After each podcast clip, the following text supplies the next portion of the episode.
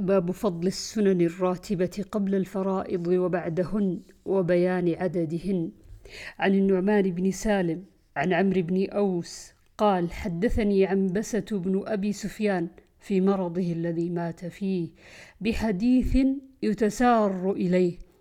قال سمعت أم حبيبة تقول سمعت رسول الله صلى الله عليه وسلم يقول من صلى اثنتي عشرة ركعة في يوم وليلة بني له بهن بيت في الجنة.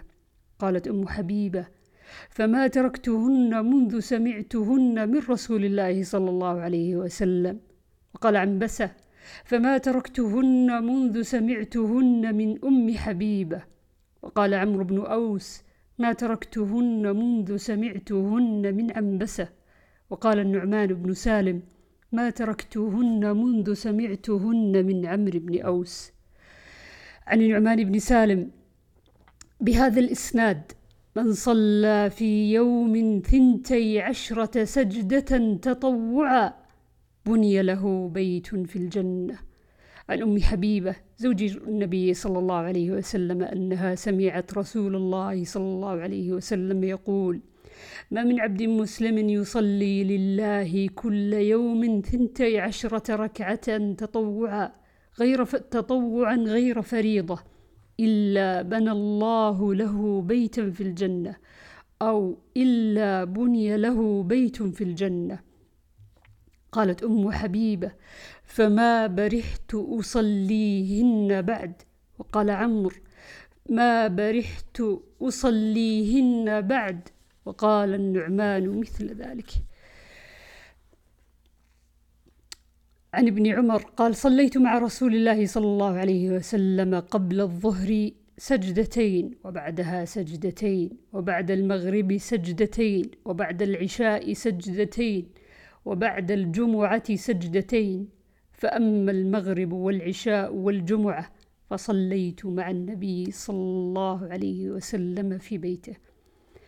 باب جواز النافلة قائمة وقاعدة وفعل بعض الركعة قائما وبعضها قاعدة. عن عبد الله بن شقيق قال سألت عائشة عن صلاة رسول الله صلى الله عليه وسلم عن تطوعه فقالت كان يصلي في بيتي قبل الظهر أربعة ثم يخرج فيصلي بالناس ثم يدخل فيصلي ركعتين ثم يصلي بالناس المغرب ثم يدخل فيصلي ركعتين. ويصلي بالناس العشاء ويدخل بيتي فيصلي ركعتين. وكان يصلي من الليل تسع ركعات فيهن الوتر. وكان يصلي ليلا طويلا قائما وليلا طويلا قاعدا. وكان إذا قرأ وهو قائم ركع وسجد وهو قائم. وإذا قرأ, وإذا قرأ قاعدا ركع وسجد وهو قاعد. وكان إذا طلع الفجر صلى ركعتين. عن عائشة قالت كان رسول الله صلى الله عليه وسلم يصلي ليلا طويلا فإذا صلى قائما ركع قائما وإذا صلى قاعدا ركع قاعدا. عن عبد الله بن شقيق العقيلي قال سألت عائشة عن صلاة رسول الله صلى الله عليه وسلم بالليل فقالت كان يصلي ليلا طويلا قائما. وليلا طويلا قاعدا. وكان إذا قرأ قائما ركع قائما وإذا قرأ قاعدا ركع قاعدا.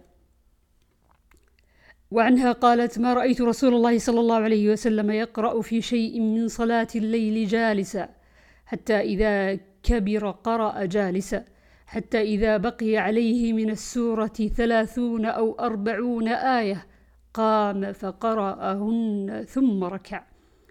وعنها أن رسول الله صلى الله عليه وسلم كان يصلي جالسا فيقرأ وهو جالس. فإذا بقي من قراءته قدر ما يكون ثلاثين أو أربعين آية قام فقرأ وهو قائم. ثم ركع ثم سجد ثم يفعل في الركعة الثانية مثل ذلك. عن عمرة عن عائشة قالت كان رسول الله صلى الله عليه وسلم يقرأ وهو قاعد. فإذا أراد أن يركع قام قدر ما يقرأ إنسان أربعين آية عن علقمة بن وقاص قال قلت لعائشة كيف كان. كيف كان يصنع رسول الله صلى الله عليه وسلم في الركعتين وهو جالس قالت كان يقرأ فيهما فإذا أراد أن يركع قام فركع عن عبد الله بن شقيق قال قلت لعائشة هل كان النبي صلى الله عليه وسلم يصلي وهو قاعد؟ قالت نعم بعدما حطمه الناس. اللهم صل وسلم على محمد. عن أبي سلمة بن عبد الرحمن أن عائشة أخبرته أن النبي صلى الله عليه وسلم لم يمت حتى كان كثيرا من صلاته وهو جالس. وعنها قالت لما بدن رسول الله صلى الله عليه وسلم وثقل كان أكثر صلاته جالسا.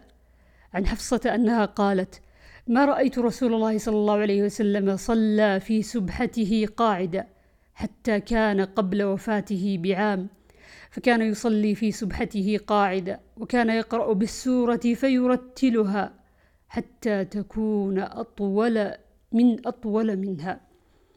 عن جابر بن سمرة أن النبي صلى الله عليه وسلم لم يمت حتى صلى قاعدا. عن عبد الله بن عمرو قال حدثت أن رسول الله صلى الله عليه وسلم قال صلاة الرجل قاعدا نصف الصلاة.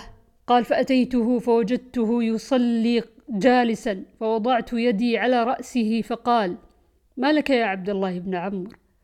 قلت حدثت يا رسول الله أنك قلت صلاة الرجل قاعدا على نصف الصلاة وأنت تصلي قاعدا.